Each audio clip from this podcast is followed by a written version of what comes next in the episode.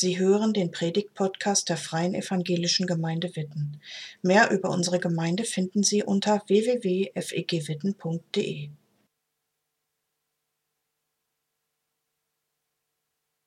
Mangel und den Ausgleich davon.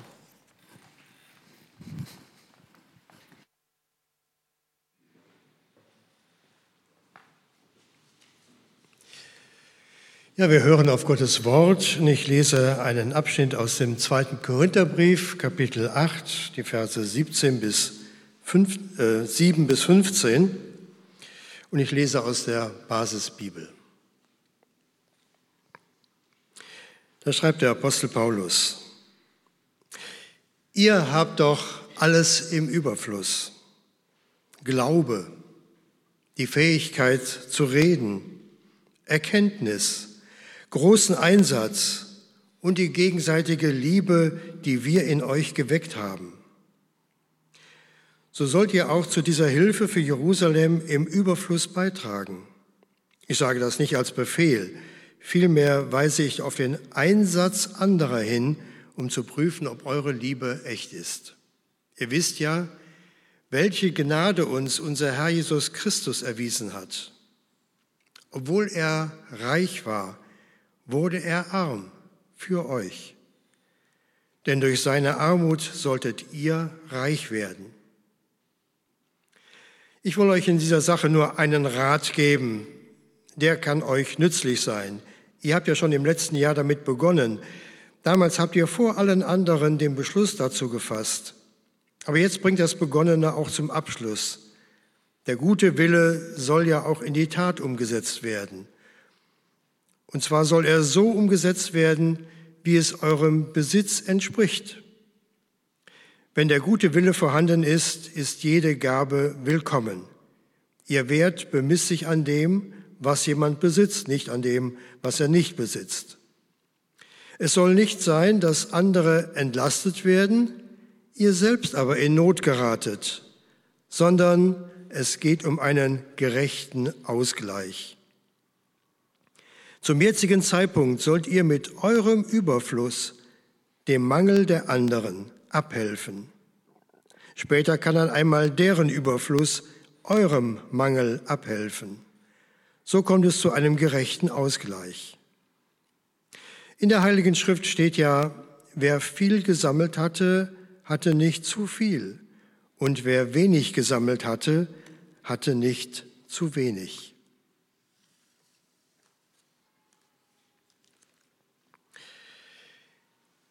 Ihr habt doch alles im Überfluss. So beginnt unser Bibelabschnitt.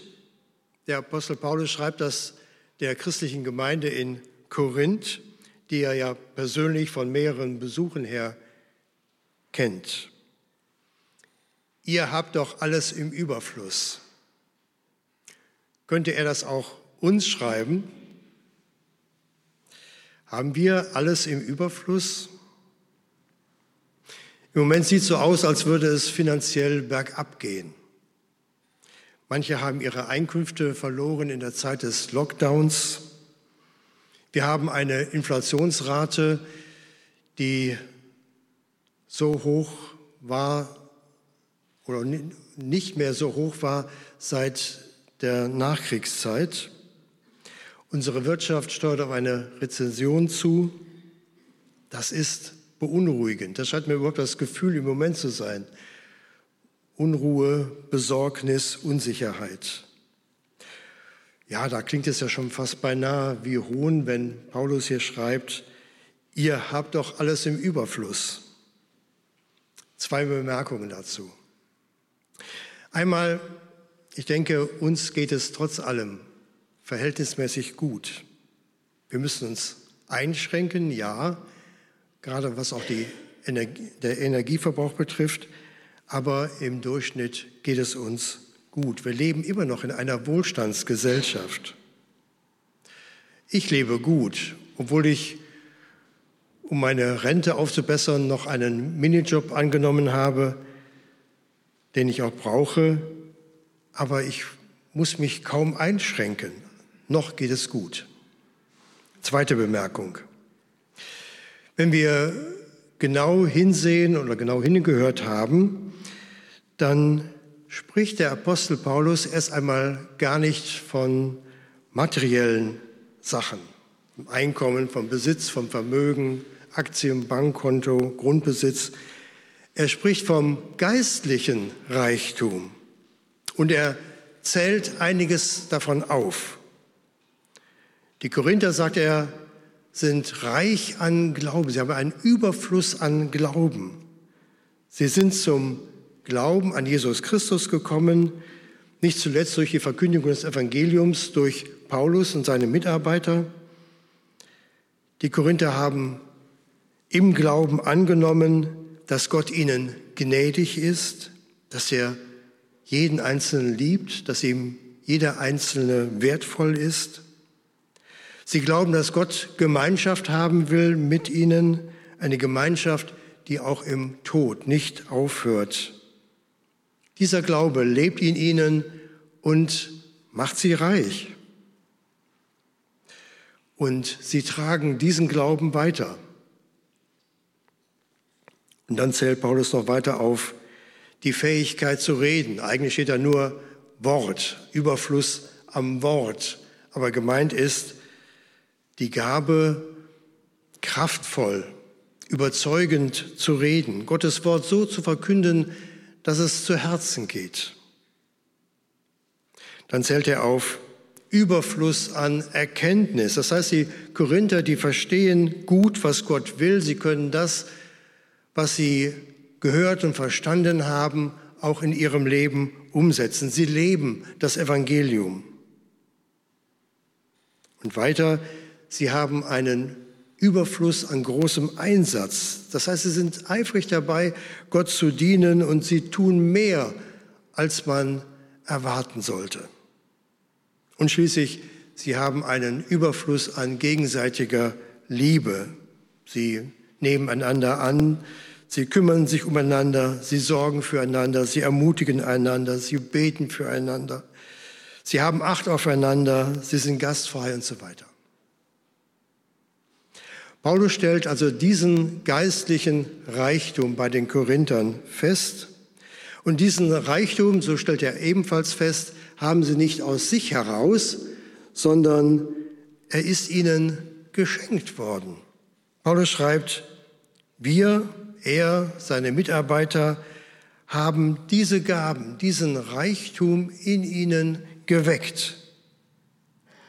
Aber auch das war nicht die Leistung des Apostels, sondern das hängt wieder mit der Gnade Gottes zusammen, die Paulus weitergegeben hat. Zitat, ihr wisst ja, welche Gnade uns unser Herr Jesus Christus erwiesen hat. Obwohl er reich war, wurde er arm für euch. Denn durch seine Armut solltet ihr reich werden. Was hier gemeint ist, das hat der Apostel Paulus im Philipperbrief etwas deutlicher ausgedruckt, in dem, so, ausgedrückt, in dem sogenannten Christus-Hymnus. Ich zitiere, er war, also er, Jesus, war von göttlicher Gestalt, aber er hielt nicht daran fest, Gott gleich zu sein, so wie ein Dieb an seiner Beute. Er legte die göttliche Gestalt ab und nahm die eines Knechtes an. Er wurde in allem dem Menschen gleich. In jeder Hinsicht war er wie ein Mensch. Er erniedrigte sich selbst und war gehorsam bis in den Tod. Ja, bis in den Tod am Kreuz.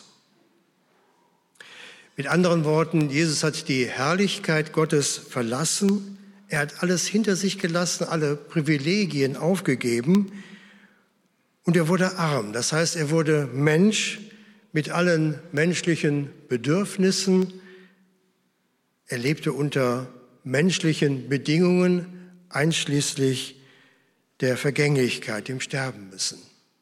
Aber wir wissen, dass er ist nicht aus Altersgründen im Bett gestorben, sondern er erlitt einen gewaltsamen Tod, den schändlichen Tod am Kreuz für uns, sagt die Bibel, um unserer Rettung willen.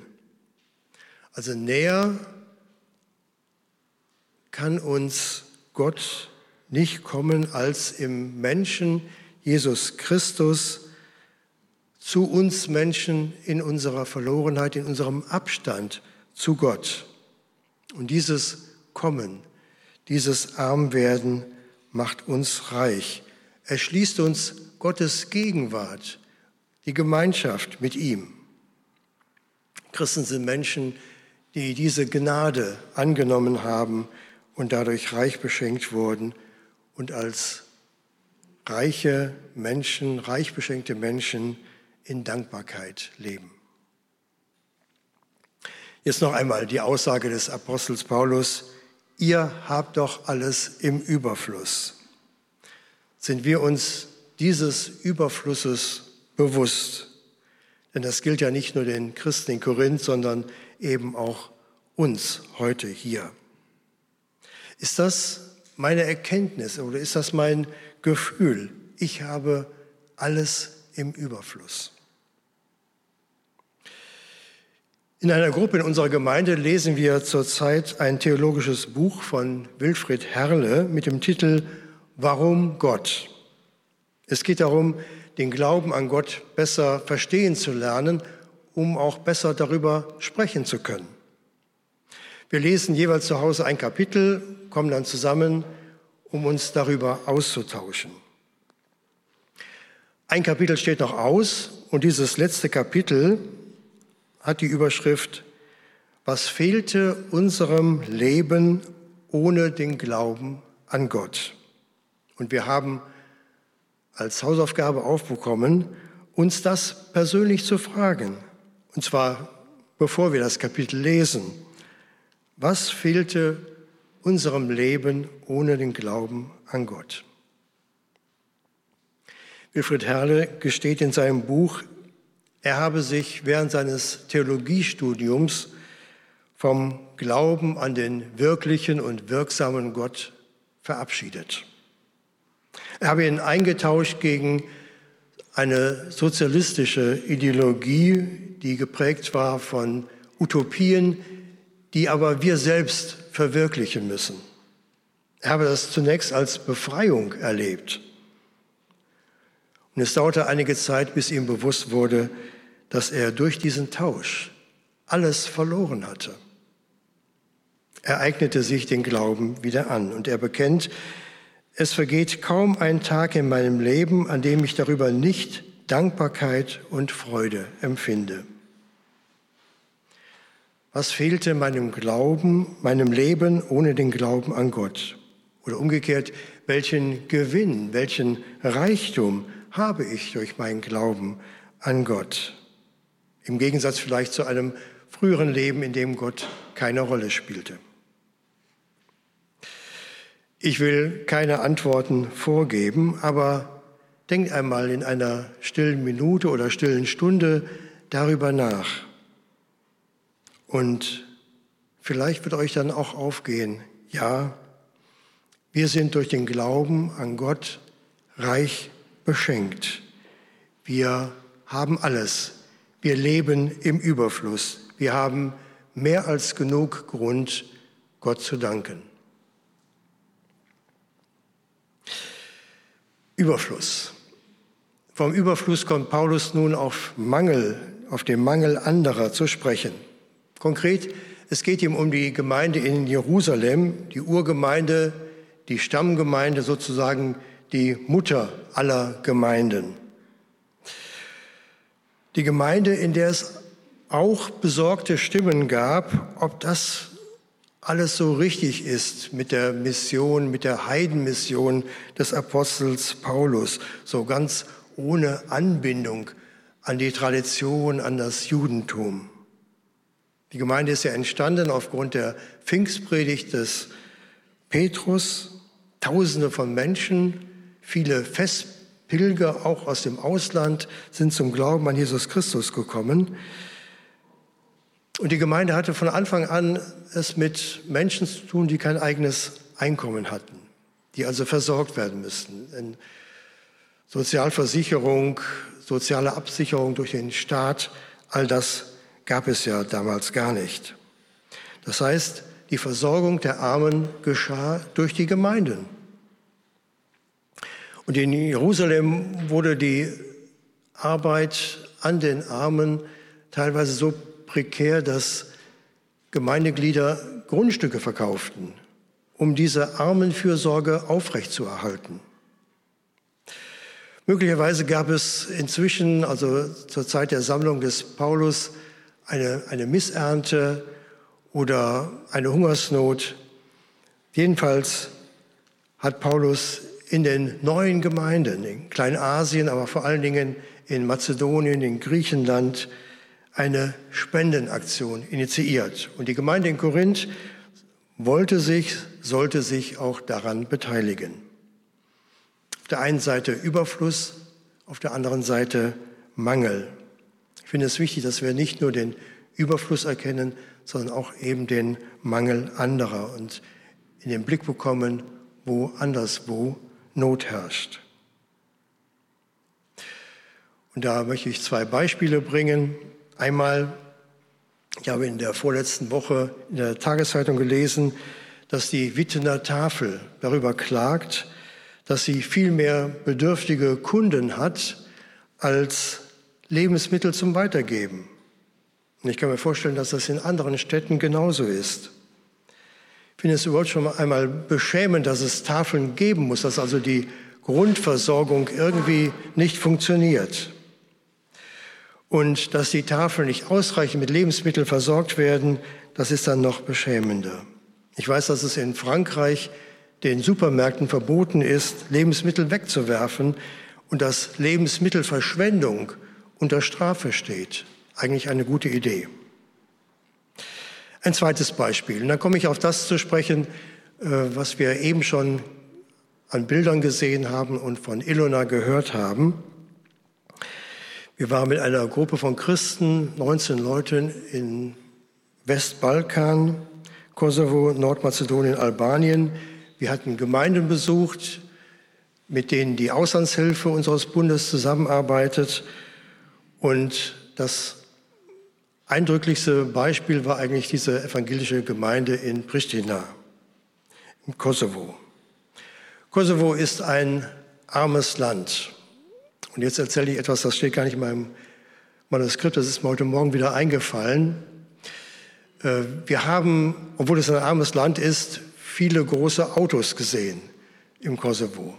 dann erzählte der Pastor äh, der evangelischen Gemeinde uns folgende Geschichte. Am Himmelstor kommt jemand, ein Amerikaner, und er wird gefragt, wieso bist du hier? Und er sagte, well, ich habe mir ein großes Auto gekauft, ein starkes Auto, ein schnelles Auto. Und ja und? Ja, und das habe ich ausprobiert und bin zu schnell gefahren und bin die Böschung runtergefahren, der Wagen hat sich überschlagen und ja, so bin ich hier angekommen. Ja, okay, gut. Kannst reinkommen. Der nächste, ein Deutscher. Er wird auch gefragt, wie kommst du hierher? Was ist los? Ja, ich habe mir einen neuen Wagen gekauft, einen starken Wagen, einen schnellen Wagen und habe den mal einmal richtig auf der Landstraße ausprobiert und bin gegen einen Baum geknallt. Deswegen bin ich hier. Ah, okay, tragisch, komm rein. Dann kommt ein Kosovare. Warum bist du hier? Ja, ich habe mir ein Auto gekauft, einen großen Wagen, einen schnellen Wagen. Ach ja, die Geschichte kenne ich schon. Und dann Unfall und nein, nein, nein, nein ich bin verhungert. Kosovo ein armes Land und ein Land voller Spannungen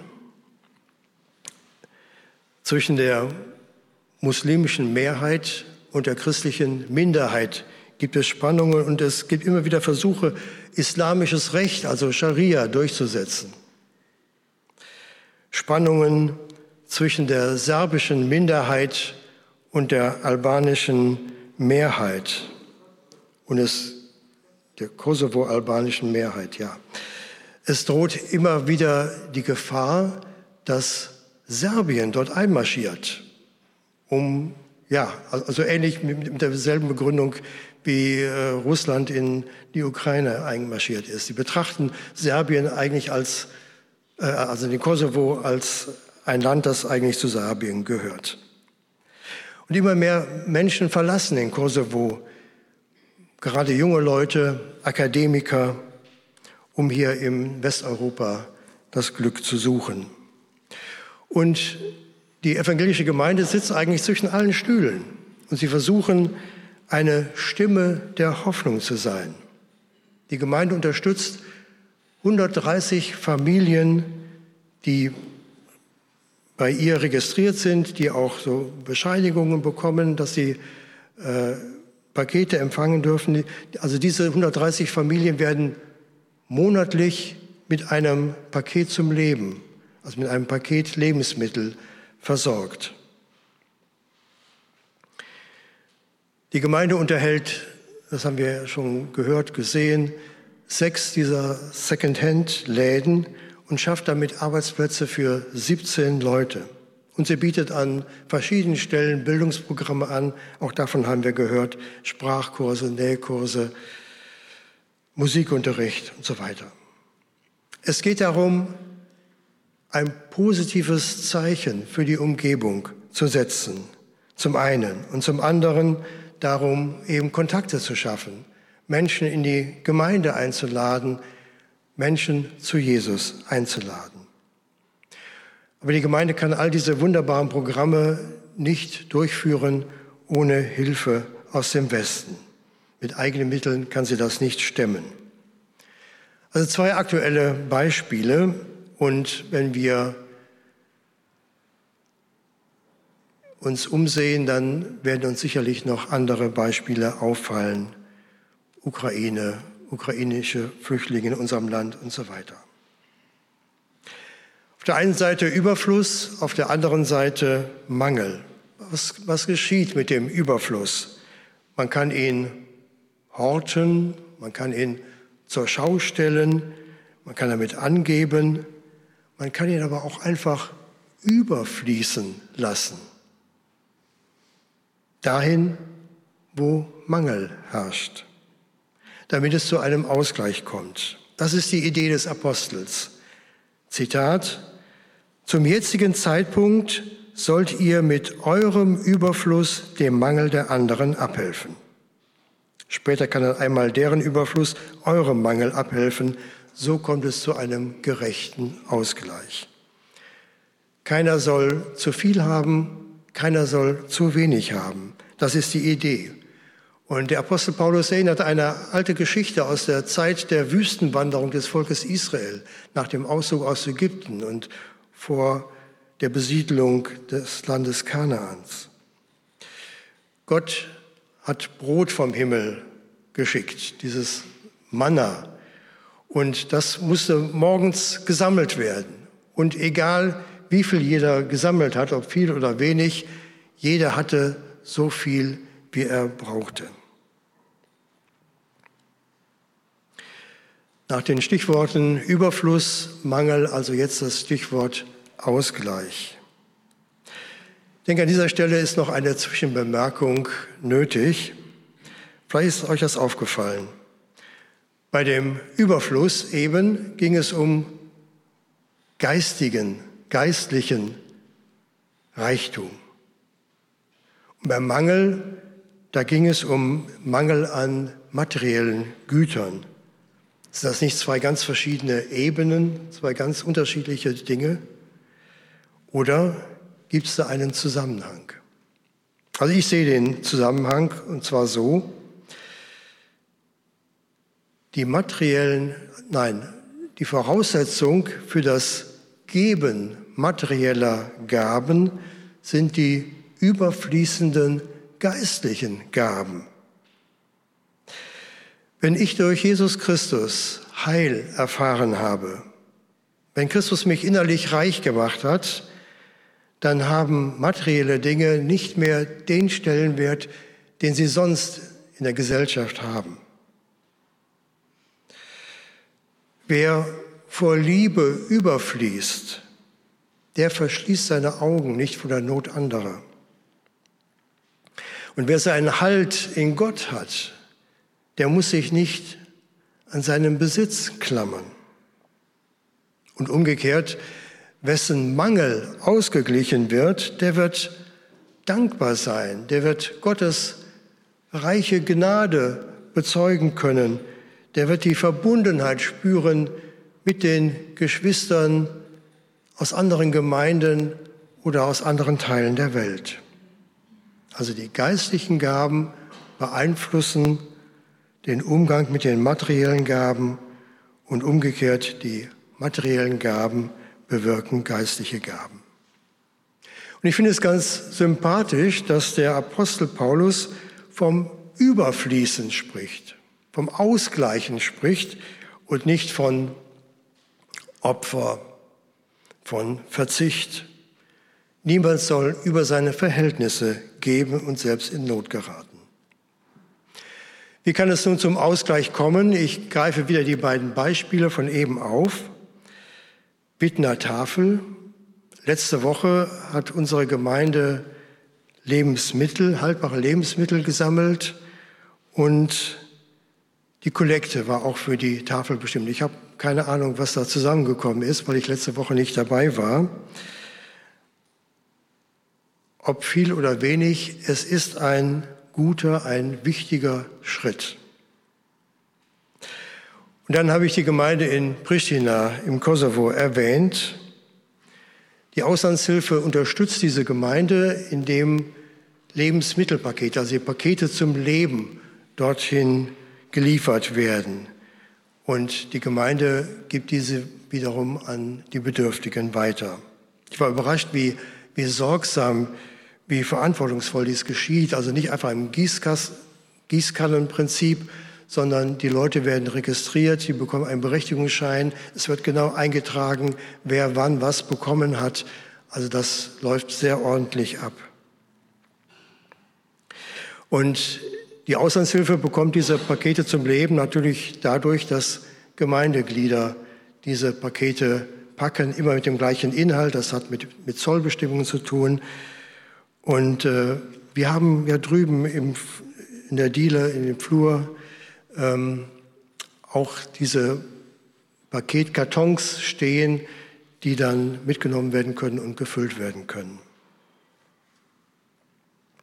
Und die Second-Hand-Läden, die bekommen ebenfalls durch die Auslandshilfe gebrauchte Kleidung, auch äh, Haushaltswaren geliefert.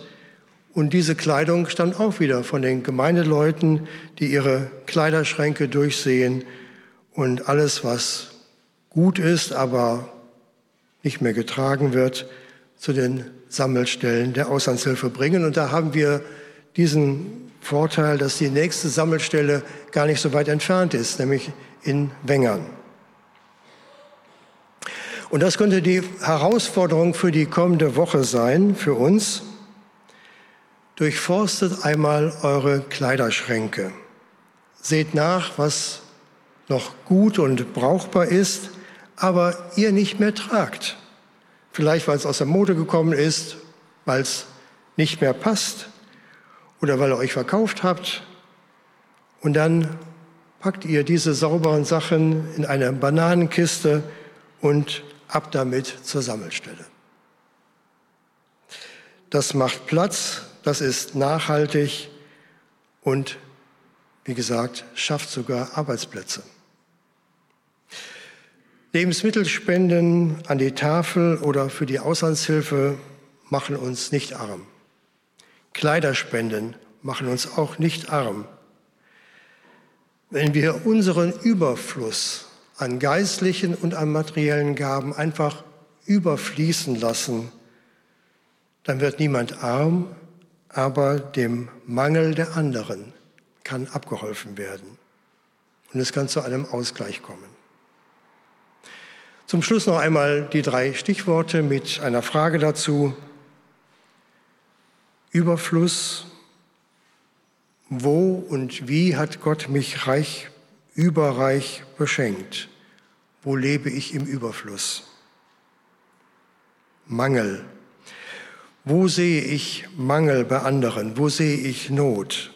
Zwar nicht irgendein abstrakten Mangel, sondern der, der mir auch nahe geht, zu dem ich eine Beziehung habe. Und Ausgleich, wie kann mein zu viel, mein Mehr überfließen, nämlich dorthin, wo Mangel herrscht. Zum Beispiel eben die Kleidersammlung. Es geht um Ausgleich, um Gerechtigkeit, um die Verbundenheit miteinander. Amen.